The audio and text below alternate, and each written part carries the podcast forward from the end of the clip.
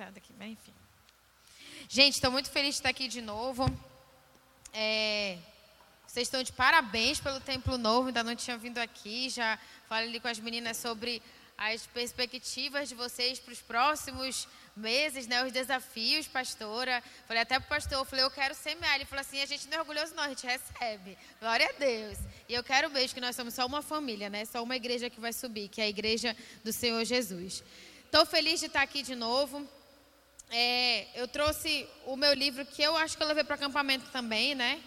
Que foi o primeiro livro, estou terminando de escrever o segundo. Em nome de Jesus, início do ano que vem, a gente vai estar tá lançando. Não vai ser cor-de-rosa, porque os meninos me brigaram que livro cor-de-rosa eles não gostam de comprar. Então o outro não vai ser cor-de-rosa. Depois a gente dá o spoiler do título. Esse livro aqui ele fala sobre identidade, né?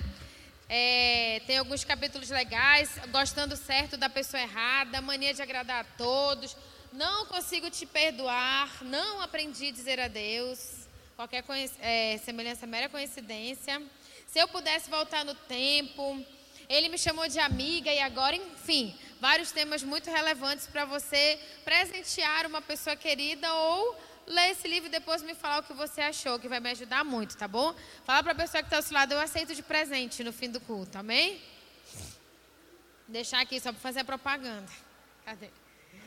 Hoje nós estamos aqui para falar de um tema muito especial. E eu não sei se o, o, o moço do teclado está aqui. Eu vou precisar do moço do teclado, que sempre é o explorado das pregações, né? E aí, no, do meio para lá, eu vou precisar do rapaz da bateria. Mas não agora, agora, agora. Só daqui para os 15 minutinhos. O rapaz do teclado, se puder ir, já... é tu, rapaz do teclado? Se tu quiser, leva uma cadeirinha para ti, para não ficar com. Ah, já tenho, vocês são chique demais. E hoje nós estamos aqui para falar sobre um assunto muito. Eu estou com a impressão de que tem mais gente para cá do que para cá e eu fico só para cá. Não sei se vai dar muito trabalho. Não, tá bom. E qualquer coisa, a gente vai conversando. Eu gosto de andar mesmo. Hoje a gente vai falar sobre um tema muito relevante nesses últimos dias. Mas eu não gosto de. Eu estava falando até no carro para a Juliana. Eu gosto de pregar em acampamento porque é aquele negócio olho no olho, né, pastora? E eu gosto que vocês participem comigo. Então, por favor, interajam para que a gente possa fluir nesse diálogo. Hoje a gente não vai pregar, hoje a gente vai conversar sobre o reino de Deus. Amém? A gente tem vivido uma geração onde Hoje em dia nem o, o metiolate arde mais, né? Cadê a doutora que orou aqui pela gente? Cadê? Tá ali. Nem remédio para dor dói mais, né? Negocinho para ferimento, nada, nem arde, não acontece nada. Então nós estamos crescendo numa sociedade. As pessoas falam assim, ai, nós estamos crescendo na sociedade do mimimi. Eu concordo em parte, mas em parte eu não concordo. A gente precisa respeitar a dor do próximo, mas a gente também não pode maximizar a nossa própria dor. Deus nos fez para que nós possamos ser valentes do reino dele nessa terra. Eu estou dando toda essa introdução para a gente chegar num texto que eu vou te mostrar na Bíblia, onde fala que Deus nos criou para sermos pessoas fortes. Mas não só pessoas fortes, pessoas que aprendemos, e nós estamos aprendendo a depender um do outro, sem depender um do outro. Como assim, Marjorie? Nós somos a noiva de Cristo, amém? Mas você concorda comigo? Que a noiva de Cristo, a palavra de Deus diz que nós somos o corpo de Cristo. Nós fazemos parte do corpo de Cristo. A unidade da igreja é que forma a noiva de Cristo. Não é só o dedinho mindinho que vai subir para o céu da igreja. Não é só a comunidade religar, não é só a missão com fins da terra, não é só a Assembleia de Deus. Somos todos nós juntos que fazemos parte de uma pessoa que se chama noiva de Cristo. Para a gente começar a obedecer a Deus, não sei se foi com vocês assim, mas comigo começou na renúncia. No início é muito bonito a gente cantar. Ai, eu quero obedecer a Deus. Ai, eu quero cumprir o plano do Senhor. Mas na hora do vamos ver que a gente separa os homens dos meninos. E eu quero que você abra sua Bíblia. Em João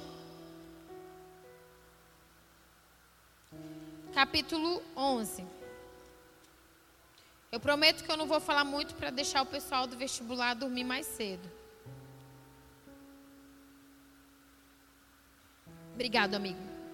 Fala comigo, processos. O Senhor Jesus ele trabalha a nossa vida através de processos. E eu preciso que você acompanhe bem o raciocínio para que a gente consiga desenrolar essa conversa. Quem aqui já recebeu uma promessa de Deus para sua vida? Quantos aqui, levanta a mão de novo, quantos já receberam uma promessa de Deus para sua vida? Quantos já viveram a promessa de Deus em plenitude para sua vida? Aí as mãos diminuíram, né? Eu também já recebi uma promessa de Deus para minha vida. E como a gente está em época de amanhã vai ser a prova do vestibular, eu vou tomar liberdade antes da gente ler esse texto aqui para contar um breve testemunho sobre essa questão de processos antes da gente ler João 11. É, o meu sonho sempre foi ser médica. Como é teu nome? Ana? É Ana? É que eu sou. Hã? Ana. É que eu sou meio surda, meio ceguinha também, Ana. Tem paciência comigo. Eu uso oito de lente, tá, gente? Então, qualquer coisa, se eu ver vocês pelos cantos e não cumprimentar, é o problema de vista mesmo, tá? E eu que, sempre quis ser médica. Eu, eu não sei se eu contei essa parte lá no acampamento. E eu lembro que eu era aquela menina que sentava na frente, a quatro olhos típica, né? Porque na época não tinha essas lentes, tudo isso de grau, né? E aí eu era sempre tirar notas boas, notas boas, fazia simulado em cursinho, era primeiro lugar. Fiz primeiro vestibular, deu pau, não passei. Aí chorei, chorei, chorei, reergui de novo, fui fazer outro vestibular, aí passei. Comecei a fazer o meu sonho na UFAM. Comecei a fazer medicina, que era o que eu queria da minha vida.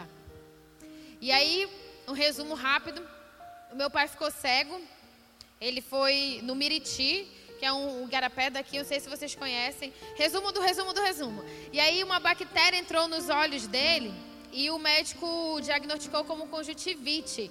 E o remédio para conjuntivite estava alimentando a bactéria que começou a comer a córnea dele e ele perdeu as duas córneas. A córnea dele estava uma peneirinha, tudo cheio de furinho. E ele perdeu a visão dos dois olhos.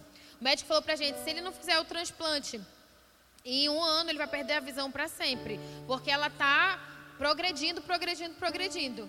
E a gente, quanto é esse transplante? O médico falou tanto. Eu falei, como é que a gente vai conseguir esse dinheiro em um ano? E quando você é movido por obediência, você renuncia. Quando você é movido por amor, você se doa. Esse processo aconteceu na minha vida quando meu pai ficou cego. Porque ele não precisou pedir para eu ajudá-lo. Eu falei, pai, eu não gostei da faculdade é muito puxado, a fã é muito desorganizada, não era o que eu estava imaginando. As peças ficam em camburão, achei muito, ah, eu não gostei. Tudo papo. Aí eu falei para ele, eu quero desistir. Aí ele, mas minha filha, você vai ficar sem estudar? Eu falei, não, eu vou, eu vou fazer uma segunda opção. Aí abriu o vestibular, estava perto do fim do ano. Eu, não, eu vou continuar estudando, mas eu quero trabalhar e estudar. Meu intuito de trabalhar era para ajudar minha mãe a juntar o dinheiro para fazer a cirurgia dele desisti do meu sonho. Comecei a fazer engenharia química também na UFAM. E aí eu estudava, eu trabalhava de manhã, estudava no meio da tarde e à noite também. Conseguimos pagar a primeira a, o transplante dele. Ficou tudo ok. Quando o médico foi tirar o ponto, vup, rasgou a córnea. Aí eu falei, ai meu Deus, não é possível, Jesus, Jeová, Cristo, o que, é que o Senhor quer com a gente? Tivemos que fazer outro transplante. Trabalhamos mais duro ainda porque a gente teve que mandar ele para São Paulo para fazer um outro transplante, enfim.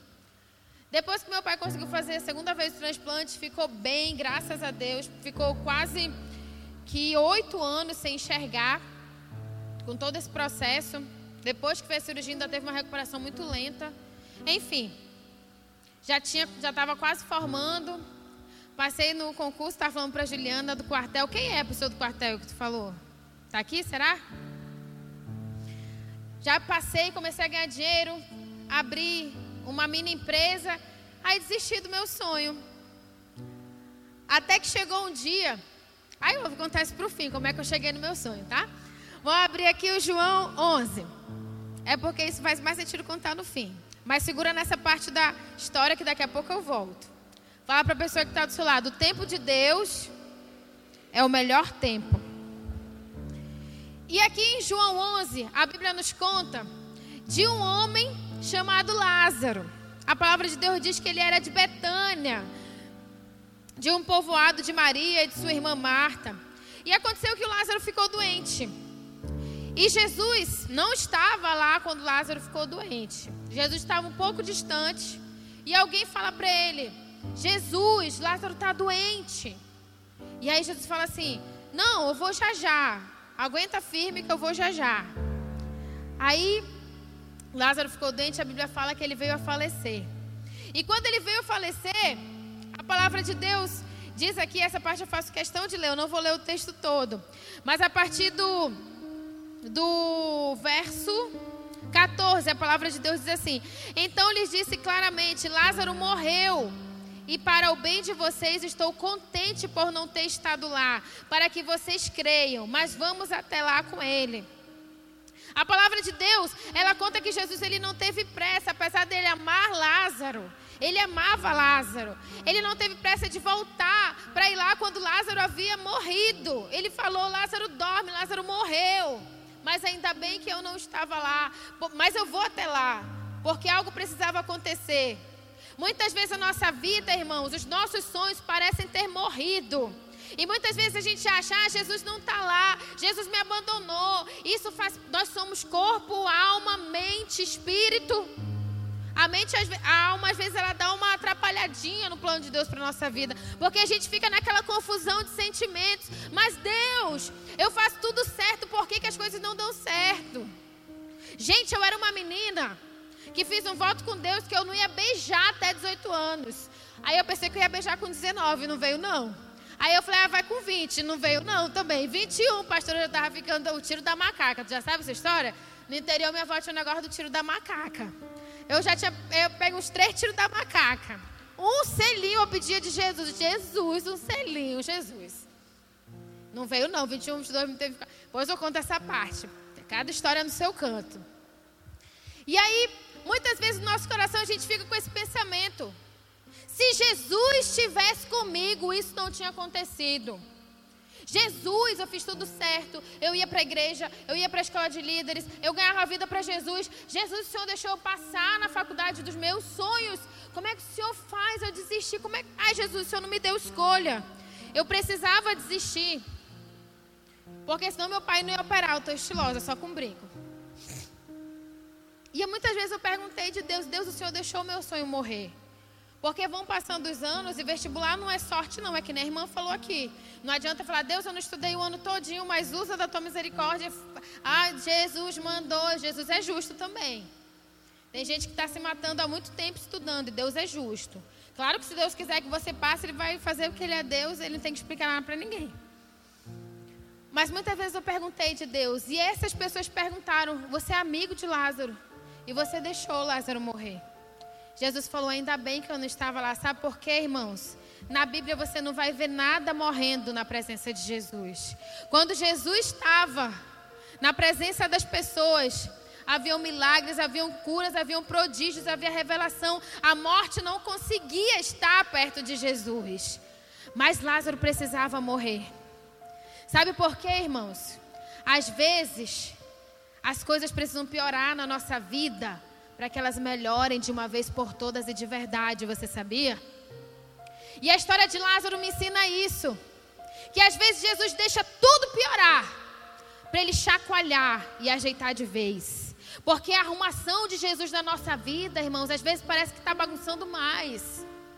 Estava conversando esses dias com uma pessoa que ele foi famoso no Brasil inteiro. As pessoas ovacionavam quando ele chegava nos cantos. E ele falou assim: Marjorie, hoje eu chego, ninguém nem, um, nem levanta para uma pessoa idosa sentar. Ninguém quer mais saber de mim. Ele falou assim: quando eu casei, eu não tinha amigos para levar para serem testemunhas do meu casamento. Semana passada eu estava sendo ovacionado pelo Brasil inteiro. Quando eu aceitei Jesus, eu perdi todas as pessoas que falavam que me amavam. Muitas vezes a gente fica só quando escolhe por Jesus.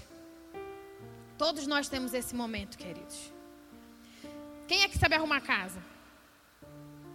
Ai, meu Deus do céu. Quem é que sabe arrumar casa? Outra chance. Ai, glória a Deus. Só tinha três, viu, pastora, com mão levantada aqui. Eu vou logo lhe dedurar. Quando a gente está arrumando a casa, A primeira coisa que a gente fala quando a pessoa entra na casa, ai, não liga pra bagunça não, né? Liga pra bagunça não que eu tô arrumando a casa. E é tapete em cima da geladeira, e é poeira, e é sofá fora do lugar, não sei o quê. Mas é porque o processo de arrumação às vezes bagunça mais do que a bagunça que tava. Porque a gente precisa tirar a sujeira debaixo do tapete que ninguém via. A gente precisa limpar aquilo que a gente passa o dedo. Mãe é triste para isso, né? Eu falo, mãe, eu limpei meu quarto. Ela já vai assim, ó. Eu, mais misericórdia, mãe. Quem é que vai entrar e fazer isso aqui no meu quarto? É só a senhora mesmo que vai essa sujeira. A gente precisa limpar tintim por tintim. Aquela sujeira que só você e Deus enxergam no seu coração, sabe? Porque muitas vezes, gente, a gente tem a necessidade de passar para o nosso próximo que nós somos perfeitos. A gente vive num mundo de Instagram, onde a gente entra numa rede social e fala assim: ai, a vida da fulana é maravilhosa. Nossa, como ela é bem sucedida. Nossa, como ele é rico. Nossa, como ele tem uma esposa linda. Como é que esse homem conseguiu uma mulher tão bonita? Ela é tão apaixonada por ele, ela nem grita. Ela nem tem piti, eles só andam sorrindo. A gente acredita numa realidade que não existe, irmão. Quem aqui é casado? Gente, de vez em quando casamento também é cruz. Sabia? Porque são duas pessoas, foi a ideia mais criativa de Jesus Cristo, meu pai fala. Que vai colocar homem e mulher super diferentes para morarem juntos. Porque tem dias, eu não sei se na casa de vocês é assim. A minha mãe ela é mais pivitadinha, sabe? O meu pai ele é mais na dele e tal. Ele deixa lá, quando eles estão bravos assim, ela fala, fala, fala, fala, ele fica aham, aham, aham. Uhum, a gente sabe que ele já está no piloto automático, sabe? Mas ele não discute na hora. E depois de um tempo, a gente só escuta ele lá no quarto com a mãe. Ele chama ela de baixinha. Baixinha, sabe aquilo que você falou, meu amor? Você é tão linda para falar um negócio daquele, minha vida. E não sei o que eu, oh, meu Deus, papai é muito paciente. Você já tá, por que, tu falou isso? Que nós temos temperamentos diferentes, né, queridos? Por isso que cada panela tem sua tampa. Quem ainda não casou, aguenta firme que Deus está preparando. Não vem me falar de espera, não, que eu, que eu tenho PHD nesse quesito. Depois a gente conversa sobre esse, sobre esse negócio de espera, né, amiga? Vocês querem saber do beijo na boca, né? Eu vou já contar, peraí. Acabar a história do Lázaro. E às vezes a nossa vida precisa piorar para tudo ajeitar. Lembra que eu falei da história da minha saúde no acampamento? Aconteceu tudo aquilo que aconteceu. Eu não sei se eu contei do sequestro. Eu contei para vocês do sequestro? Não contei. Recebi uma profecia do Senhor.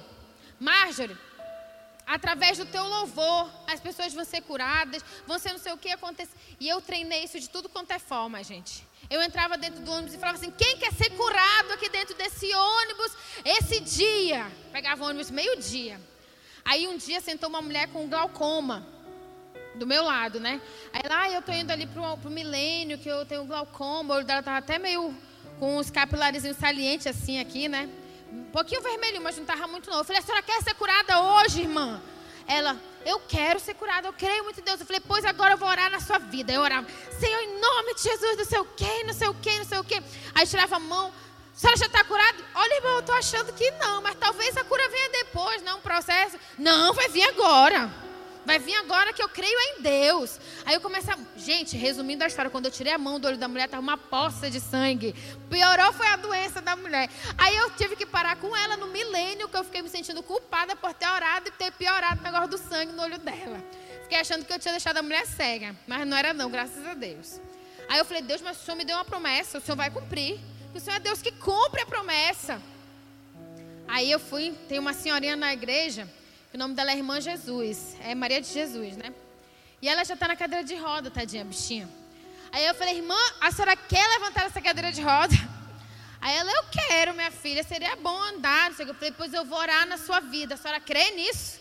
Creio, creio, creio sim. Aí eu comecei a orar, Senhor, em nome de Jesus, meu Deus, traz de novo. E orava, orava, orava. Venha cá, irmã, levanta, irmã, levanta. Aí ela, eu não consigo. Tadinha da bichinha. Aí a senhora tá com pouca fé, irmã. Tenha mais fé, colocando a culpa na senhorinha, coitada. E ela não andou. Aí eu falei, Deus, como é que como faz um negócio desse? O Senhor me deu promessa, Jesus. Eu já perdi, eu já tive AVC, câncer, não sei o quê. Tudo quanto é. Toda esculhambada. E aí o Senhor não cumpre a promessa. Eu falei, ah, não, Deus, tem uma coisa errada. Aí me chamaram para um negócio de uma. Como é o nome? Negócio evangelístico? Cruzada evangelística que eu ia subir aqui pelo Brasil, aí a Guiana, Suriname, sei lá o quê, Colômbia, Venezuela, eu ia descer pela Venezuela e voltar para o Brasil. Era um Czinho que ia fazer. Estava muito empolgada, viajei com uma prima minha, quando a gente desce lá em, na Guiana Francesa, quando a gente desceu, tinha um monte de gente assim, não sei o que, Marjorie, não sei o que mais lá. Aí eu, pronto, eu vou ser presa no país dos outros. Sabe aquela cena de filme? Aí chamaram lá e não sei o que, foi aquele furdunço, a gente foi para uma salinha, um cubículozinho. Aí começaram a explicar que eles tinham interceptado uma mensagem, que eles tinham me negociado na fronteira para holandeses. Até então eu nem sabia que a Guiana Francesa tinha sido colonizada por holandeses. Por holandeses para tráfico humano, que para mim era só coisa de novela da Capadócia, lá da Morena. Para mim isso nem existia nos tempos modernos. Aí quando eles mostraram lá, não sei o que, a mensagem, a gente vai ter que te mandar de volta para o Brasil, porque a gente vai ter que pesquisar isso, não sei o que, não sei o que. Aí eu falei, o que, que vocês viram na mensagem? A mulher traduziu para o homem lá, que sei falar mal português, imagina francês. Aí ele falou assim, não, eles estão falando que eles, a mensagem que eles interceptaram era assim, a menina veio acompanhada, porque eu viajei com a minha prima, né? E aí eles perguntaram assim: o que, que a gente faz com outra menina? Ah, pode matar no meio do caminho, a gente quer só a menina mesmo. Coitada da minha prima, ia morrer, né? E eu ia ser vendida pra, pra, pra, pra coisa de, de escravo sexual. Coitado, mano, eu perder dinheiro, né? Enfim. Aí a gente interceptou toda essa mensagem e eu voltei pro Brasil. Não fui para a cruzada, não fui para a conferência, não fui para nada. Meus pais desesperados aqui quando souberam. E a gente demorou muito lá e foi, passou por Polícia Federal, passou por não sei o quê, deu depoimento, não sei o que mais. Cheguei em casa. Eu cheguei em casa muito frustrada. Eu falei, pai, como é que isso acontece? Eu ia falar do amor de Deus em tantos países, pai. E não sei o quê, e não sei o que. Papai, minha filha, você tem que agradecer a Deus. Aí o meu irmão, que ele não perde uma oportunidade, não sei quem tem irmão. Aí meu irmão falou assim, mana, tu ia ser a morena da novela e não sei o quê. Depois virou piada, né, gente? Mas o Senhor fez um livramento muito forte. E eu lembro que um dia depois disso, a gente fez um culto de ação de graças numa igreja batista. Essa igreja eu tinha me esquecido, que ela era bem tradicional. Não podia, só podia pregar de saião e tal, era uma coisa, era mais tradicional. E eu respeito muito. Toda vez que eu vou pregar a igreja, eu já pergunto antes, como é que é? Pode usar calça jeans? Pode não sei o quê? Lá não podia. Tinha que ser bem tradicional. E eu tinha me esquecido nesse dia. Fui com uma calça jeans, com uma blusa decente, mas não fui de saia, né? E aí eu comecei a louvar lá, lá, agradecendo a Deus e tal. E aí de repente o pastor pega na minha mão. Aí eu falei, meu Deus do céu, o pastor vai me tirar daqui de cima porque eu não tô de, de saia. Aí o pastor com o rosto todo molhado de lágrimas falou assim: Quantos foram curados durante esse louvor? Gente, e veio gente que não enxergava aqui, começou a enxergar. Veio gente levantando de cadeira de roda. Veio gente curada de dor de cabeça. Eu não sabia se eles estavam mais felizes ou se eu estava mais feliz pelo que tinha acontecido. E eu falei assim: chegou o dia do Senhor cumprir a promessa. Mas até chegar a promessa, você passa por um processo. Nós precisamos aprender, gente. Que as coisas ruins que acontecem na nossa vida são para forjar em nós um coração de valente que o Senhor quer que a gente tenha. Nem sempre você vai acordar encorajado a vencer. Nem todos os dias você vai acordar se sentindo a pessoa mais plena do mundo. É que nem cabelo, a vida com Deus. Nem sempre teu cabelo vai acordar comportado. Meu só está comportado hoje porque eu estou de chapinha mesmo. Às vezes a gente tem que dar um jeitinho. Eu lembro que quando, quando eu era mais nova, estava na moda chapinha, eu não tinha chapinha. Eu dei um jeito também. Eu acordava 5 horas da manhã, ia para o ferro de passar da minha mãe, colocava o meu cabelo e tchau. Eu queria ver quem dizia que o meu cabelo não era de chapinha. Fala para a pessoa que do seu lado, você pode dar um jeito. E quando Jesus chegou lá, com Lázaro, quando Jesus chegou lá com Lázaro, a primeira coisa que Lázaro falou, que Lázaro não, que Lázaro estava morto, que Marta falou para Jesus, foi assim: Meu irmão morreu, Jesus. Se o senhor tivesse aqui, isso não teria acontecido. E ela estava certa. E aí Jesus falou assim: Calma, Marta. A palavra de Deus diz que Jesus chorou. Porque ele realmente amava Lázaro. E aí ele, fala uma, ele libera uma palavra para Marta. Ele fala assim: Marta, tira a pedra. Hoje Jesus pode estar liberando uma palavra para a sua vida. Como é que é seu nome? Evelyn. Evelyn, tira a pedra. E às vezes a gente pode falar, como Marta falou, mas Jesus, já fazem quatro dias, ele já está fedendo. Jesus fala assim: Marta, tira a pedra. Mas Jesus, Marta, tira a pedra. Até parece que a Marta não lembrava que Jesus tinha falado: Eu sou a ressurreição e a vida. Quem crê em mim, ainda que morra, viverá. Mas Marta falou assim: às vezes, vocês estão percebendo o que eu estou falando? Às vezes a gente só vê a circunstância, a gente não vê o Deus que é o dono da circunstância. A Bíblia não fala que Marta tirou a pedra, pastor. A palavra de Deus diz: tiraram a pedra. Sabe o que, que Deus me ensina nisso? Que muitas vezes na nossa vida, Jesus te dá um comando: tira a pedra. Eu não consigo crer que Jesus pode fazer isso na minha vida, mas você pode me ajudar a crer que Jesus pode fazer isso na minha vida. Nós precisamos ter essa unidade. Nós precisamos crer pelo outro. A palavra de Deus diz que nós somos um corpo, irmãos. Quem aqui já bateu um dedo mindinho no, na quina de uma mesa? Dói, parece que é um que é, a gente quebrou, uh, pronto, costela. De tanta dor que é. Tem, o homem é um pouco exagerado, né? Às vezes o homem está com uma gripe e parece que é câncer de pulmão, de tanta dor que ele sente assim. A nós mulheres temos uma estrutura mais forte. Temos ou não temos, gente? Vamos admitir. Que a gente menstrua todo mês, tem uma explosão de hormônio, tem cólica, tem fica de TPM, a gente está lá firme e forte. Não tão firme, nem tão forte, mas a gente tenta. Muitas vezes a gente tem que crer pelo nosso irmão. A gente tem passado por um período, irmãos, em que depressão, Vontade de se matar, quando a gente não consegue resolver alguma coisa, está na moda. A gente quer um start rápido para resolver os nossos problemas. A gente não aprendeu a encarar os nossos problemas de frente. Amanhã algumas pessoas vão fazer o vestibular. E sabe de uma coisa? Você já parou para perguntar de Deus se é da vontade de Deus que você passe nesse vestibular? Ai, Marjorie, claro que é. Como é que tu pergunta isso um dia antes da prova? Porque até nisso você precisa depender de Deus também. Quando eu precisei desistir da faculdade, irmãos, a primeira coisa que eu pensei foi: o meu pai é muito mais importante que a minha faculdade. Eu não me arrependo de ter desistido. Mas eu pensei que isso nunca mais ia voltar.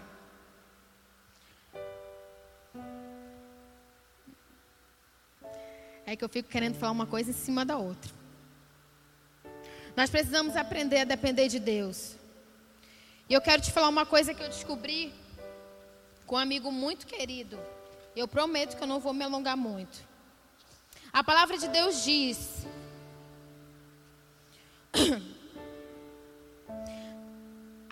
todos quantos, todos quantos o receberam, deu-lhes o poder de serem chamados filhos de Deus, a saber aos que creem no seu nome. Mas tem outro versículo lá em Mateus que a palavra de Deus diz bem assim: Se você amar o seu inimigo, se você orar por quem te persegue, teu inimigo te pediu, te obrigou a andar uma milha, é, Ju, vai com ele duas. Ele te pediu a túnica, dá para ele também a capa, ou é a capa e dá para ele também a túnica, que eu sempre confundo esses dois. A palavra de Deus diz: se você fizer todas essas coisas, você será chamado filho de Deus. Quando eu vi esses dois textos, eu fiquei falando assim: uai, mas a Bíblia está se contradizendo? Claro que não. E aí eu descobri esse pastor, ele tem uma Bíblia, pastora. Roubar a Bíblia é pecado, pastora? É, né? É um pecado qualificado roubar a Bíblia, né? É verdade. Ele tem uma Bíblia muito top, que tem a origem das palavras. E aí eu fui perguntar dele sobre isso. Eu falei, uai, pastor, aqui Jesus fala que se eu crer em Jesus como meu único e suficiente Salvador, você é filha e acabou. Aí aqui, nesse outro texto, fala que se eu amar meu inimigo e se eu orar por quem me persegue, aí eu vou ser filha de Deus, como assim? Porque hoje a gente está nessa geração. Eu fico brava com, com. Meu Deus, esqueci o nome dele. Iel.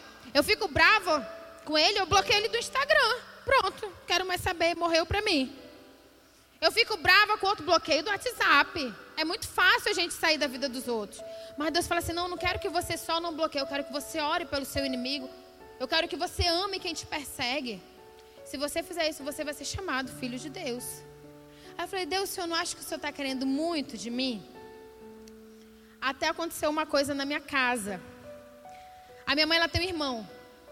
E o meu, meu, meu tio estava brincando de uma brincadeira muito saudável que chama roleta russa. Não sei se vocês já ouviram falar dessa brincadeira. Eu estou brincando, gente, não é saudável não. É fica rodando uma arma assim, carregada. E aí onde o tiro sair, saiu. Uma brincadeira de retardado. E ele estava brincando numa brincadeira dessa na casa de uns amigos. E aí, de repente, por coincidência, o tiro deu bem no meio da cabeça do meu tio. E ele foi para UTI e tal, morreu. Depois de algum tempo, descobriram que não foi nada de roleta russa, foi tudo para parecer um acidente. E ele foi realmente assassinado por um amigo que não curtia muito ele, enfim, uma outra história. E eu sei que a minha mãe nutria uma raiva muito grande por esse homem. Já pensou você ter um irmão que você ama, que era seu parceiro, que dormia junto com você e de repente ele ser assassinado por, um, por um outro amigo? E a minha mãe tentou justiça, tentou com que ele fosse preso, tentou de tudo, tudo, tudo, mas ele era muito parecido um sabonete, escapulia de todas as acusações. Nunca foi preso, viveu a vida dele normal e o meu tio faleceu. Minha mãe foi ungida pastora, pastora. E um dia antes dela ser ungida pastora, o Senhor tocou no coração dela e falou assim: Eu quero que você vá lá na casa daquele homem, bata na porta dele e você peça perdão dele, porque todos esses anos você segurou a vida dele espiritual por não ter liberado perdão para ele. Minha mãe falou assim: Senhor, o senhor não quer pedir outra coisa? Qualquer coisa, Jesus. Quer que eu venda minha casa? Quer que eu venda meu carro? Quer que eu vá morar em outro país? Qualquer coisa, menos isso, Senhor. O Senhor falou assim: Não, você vai pregar o Deus do perdão? Eu quero que você aprenda o que é perdoar de verdade. Você não só vai perdoar, mas você vai orar por ele, porque ele precisa disso. Minha mãe bateu na porta dele. Eu lembro desse dia como se fosse ontem. A gente não foi diretamente com ela, né? Meu pai que foi. Mas assim, a gente ficou lá embaixo, tudo assim naquela expectativa, meu Deus. E ela bateu na porta dele. Esse homem ficou roxo, amarelo, azul, verde, o arco-íris quando vi minha mãe. Falou assim: é hoje que a mulher me mata. E aí ela olhou bem nos olhos dele e falou assim: Eu quero te dizer hoje que eu te perdoo pelo que você fez com meu irmão. E aí ela desabou, ele desarmou também, pediu perdão confessou que tinha sido de propósito, enfim. Hoje esse homem é um grande homem de Deus. Claro que eu não vou falar o nome para não expor essa história toda, mas hoje ele é um grande homem de Deus, é um pastor. Ele dá o testemunho dele onde ele passa e tudo por conta. Ele falou assim: "Eu encontrei um Deus que é capaz de amar o não amável". E é esse Deus que hoje eu e você servimos. Deus nos deu uma promessa. Mas será que nós realmente estamos dispostos a viver a promessa de Deus? Existe, gente, uma ponte. Você recebe a promessa aqui, mas existe um espaço para você ter a promessa cumprida aqui, pastora. E o nome dessa ponte é maturidade espiritual. A amiga recebeu o teu primeiro filho, o Benjamin, tem dois meses. Se eu falasse para ti no primeiro dia de vida do Benjamin, amiga, eu trouxe uma comida deliciosa para o Benjamin, coloca na mamadeira dele uma feijoada, porco tá delicioso, ele vai amar. Tu ia colocar? Não. Por quê? Porque o Benjamin não está pronto para uma comida pesada. O estômago dele ainda não consegue digerir uma coisa tão pesada assim, não é verdade? Assim acontece a nossa vida espiritual. Às vezes Deus tem coisas grandes para mim, para você, mas a gente ainda não tem estrutura. O nosso estômago espiritual ainda não consegue digerir isso. E tu sabes, para a gente finalizar, o filho aqui, você se converte, você é filho de Deus. Esse filho ele tem uma palavra do grego que se chama teknon, que quer dizer filhinho. Cadê o Benjamin? É o filhinho, é o Benjamin, é um tecno de Deus, é um bebezinho, pastora. Quando você recebe o Senhor, você é um tecno. Você precisa ser paparicado, você precisa ser dencado. Onde é que você vai dar o sobrinho, Juliana? Você precisa ser todo nhonhonhão, porque você é um bebezinho de Deus, sabe? Deus não pode dar um cajado para um bebê. Você precisa amadurecer. O neném começa a chorar, pastora, quando ele é, é quando está crescendo de dentinhos, porque dói. Vai rasgando a gengiva, né, doutora? Vai rasgando, ele vai forçando para empurrar o dentinho. E o neném chora porque está doendo. O próprio parto, cadê a doutora? Quando o neném nasce, o parto é um estresse. Por isso que o neném berra. Que aí o cortisol dele vai lá para cima, é um estresse, né, doutora? Olha que legal, só a doutora que veio te falar, né? A gente precisa crescer. A gente precisa saber lidar com a dor.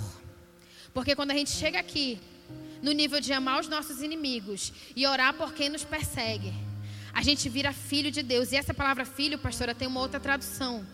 No grego, ela quer dizer ruiós, que quer dizer filhos maduros de Deus. E é aqui nesse estágio que Deus pode te entregar a promessa para a sua vida. É aqui nesse estágio que imporão as mãos sobre os enfermos, eles serão curados. É aqui nesse estágio que você vai falar: olha, monte, vai daqui para ali, com um propósito. É aqui nesse estágio que você vai falar e as pessoas vão se converter. É aqui nesse estágio que Deus vai cumprir a promessa na sua vida, porque você já tem maturidade para isso.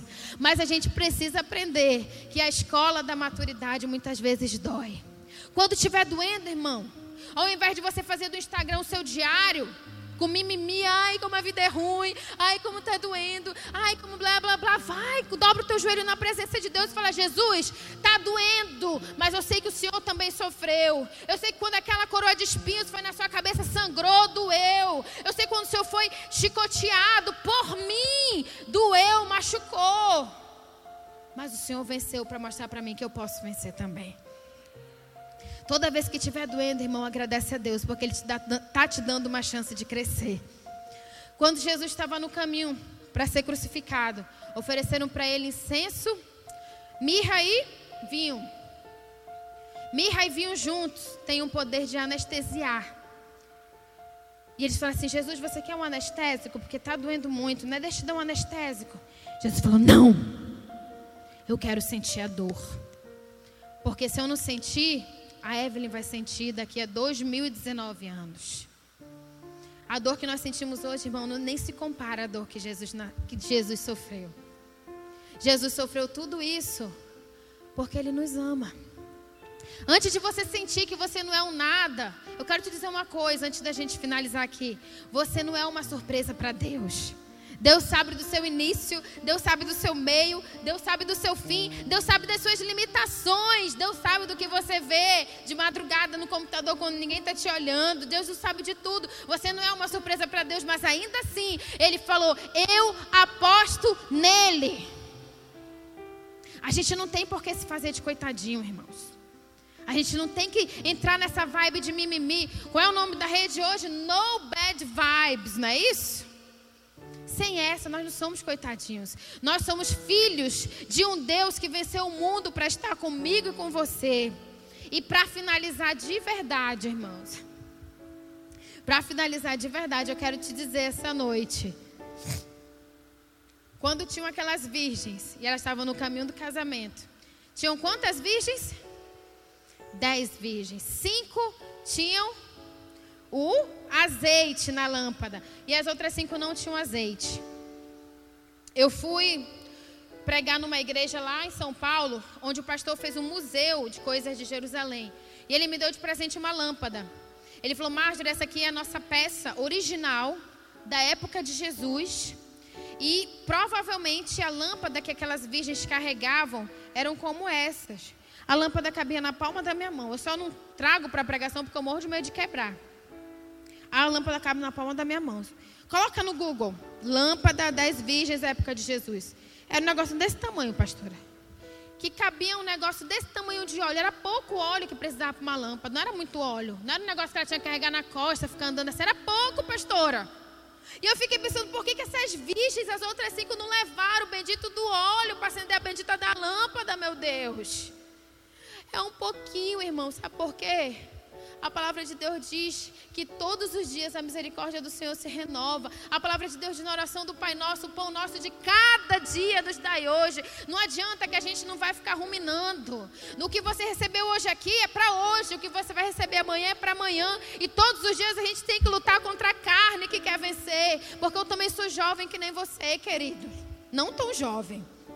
Mas eu também sou jovem, eu também tenho hormônio, eu também tenho impulsos, eu também tenho tudo isso. E eu sei como é difícil também. Todas as vezes que eu erro, todas as vezes que eu piso na bola com o Senhor, eu falo assim: Senhor, me desculpa, Senhor, porque o Senhor passou por tudo isso que eu passei e o Senhor venceu para mostrar que eu posso vencer também. O Senhor tem levantado, irmão, uma geração que dá a cara a tapa. Para você servir o Senhor, você tem que ir para dar murro e para receber murro também. Porque muitas vezes a gente tem que virar a nossa cara. Muitas vezes a gente tem que fingir que não ouviu pagar de doido, como a amazonense fala. Porque o reino de Deus muitas vezes é essa renúncia. Antes de você pensar que você não é amado, lembra que alguém te amou primeiro, querida.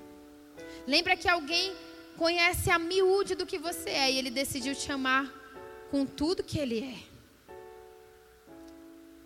Eu posso fazer, ter uma visão, ter um sonho de fazer algo para Deus, pastora, mas eu não vou fazer a missão de Deus sozinha. A missão de Deus ela só se cumpre quando todos nós estivermos unidos no mesmo propósito. Você crê nisso? E para finalizar de verdade, o pessoal da banda pode subir? Eu prometi pro pessoal do vestibular que eu ia terminar logo.